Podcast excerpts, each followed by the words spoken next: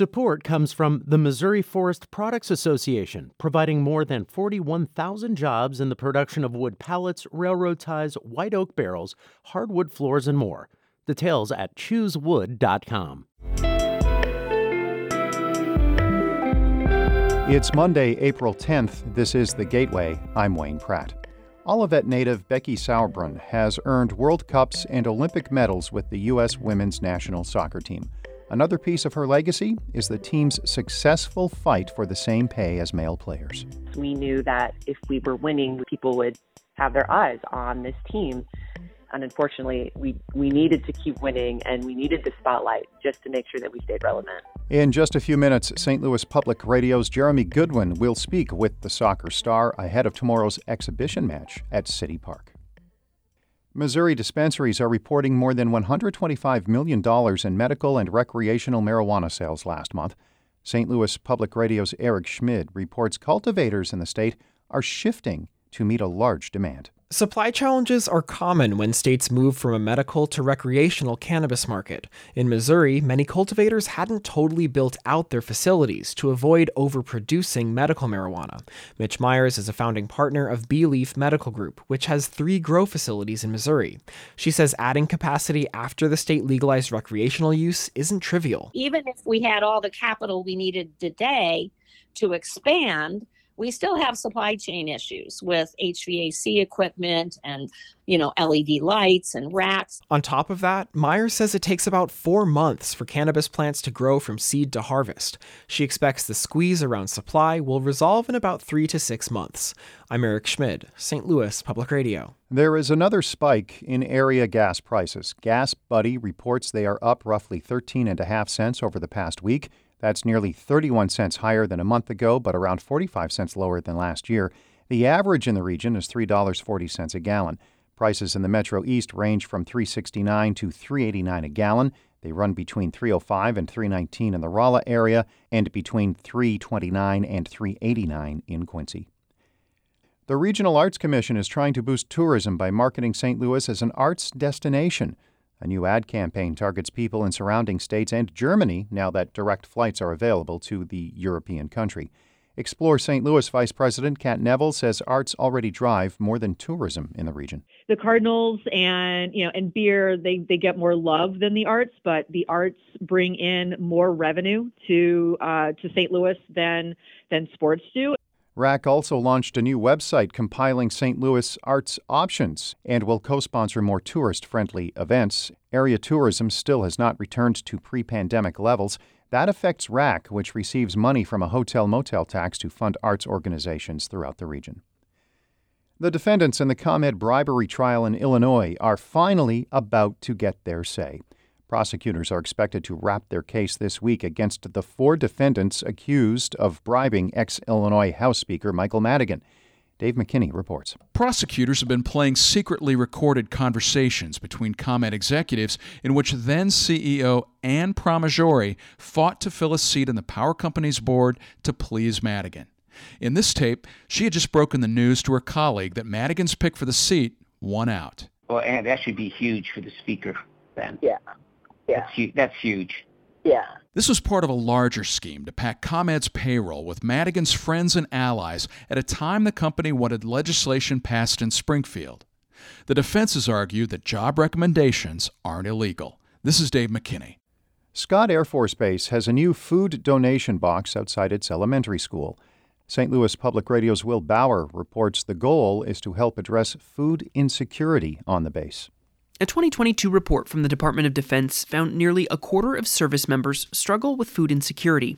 The non military population is just 10%.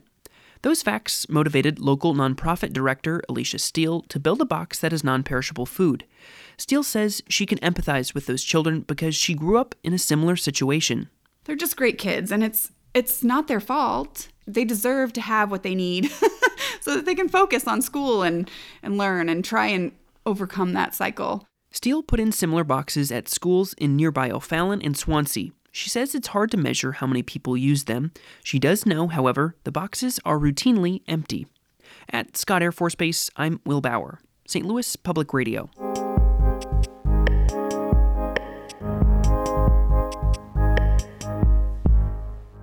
Olivette native Becky Sauerbrunn has been a fixture on the U.S. women's national soccer team for more than a dozen years, winning two Olympic medals and two World Cups. The team visits City Park in St. Louis tomorrow to play Ireland ahead of the 2023 World Cup.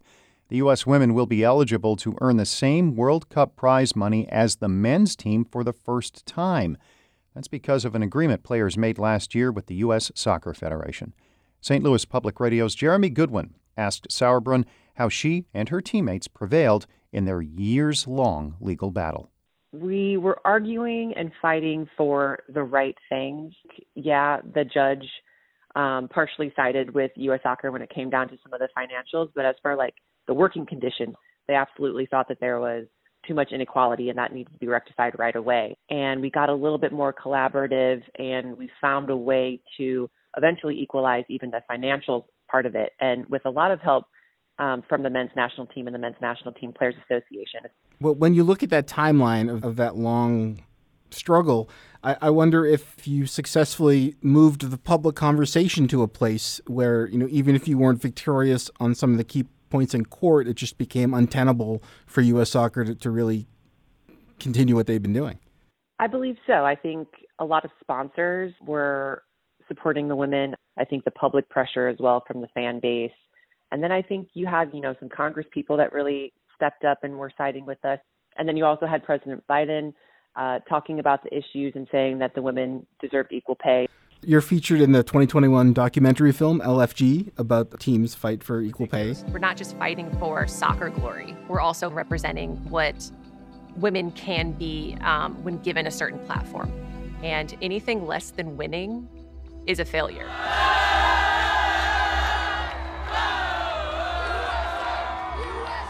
It, it, seemed that you were very aware of how winning matches uh, would, in a sense, help your case. But there's kind of there's a sad element to that that that really that shouldn't have been so important, maybe. Exactly, and we knew that if we were winning, we were relevant, and that people would have their eyes on this team. And I hope we get to a spot where it's more about the argument that women just deserve equal pay because they are doing the same work and unfortunately we we needed to keep winning and we needed the spotlight just to make sure that we stayed relevant well it's handy when you can win a couple world cups anyway that helps right i mean it doesn't hurt that's for sure well, I want to be sure to ask you about this also. Recently, you, you wrote an op ed column supporting trans kids playing sports, particularly trans girls playing girls' sports. Why mm-hmm. was it mm-hmm. important to speak out about that? When I think about what I have learned, especially as a young person playing sports, you know, the the teamwork that you learn, the the challenges, the obstacles that you learn to overcome, the camaraderie, the relationships that you create, fighting for a common goal, like all these things that really give you a sense of purpose and belonging. To deny the opportunity for these children to have that sense of belonging and the camaraderie and all that, I think is extremely cruel. So I wrote that op ed knowing that it was going to be extremely polarizing, but I so truly believe that transgendered youth should get to play on sports teams with the gender that they identify with. I wanted transgendered youth and you know their families and allies to know that there are people that do support them and do believe that they should get to play. And I also wanted to call out the legislation that's you know asking to ban these transgendered youth from getting to play sports and put some pressure on them as well.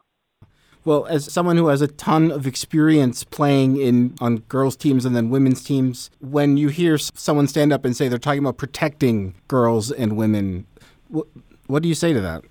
If people were truly, truly invested in protecting women's sports, just in the NWSL alone, there has been rampant um, sexual and verbal abuse. And so making sure that you're hiring people to protect them and to create safe environments you know, you can go to Title IX compliance at universities, like all these things. If you want to protect women's sports, there are so many things that you can look to and say, well, why aren't you doing all these things?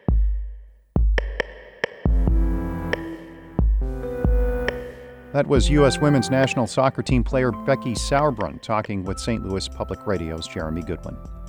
Our David Casares edited that report. Ashley Listenby is the news director of St. Louis Public Radio, a listener supported service of the University of Missouri St. Louis. Music by Ryan McNeely of Adult Fur. I'm Wayne Pratt.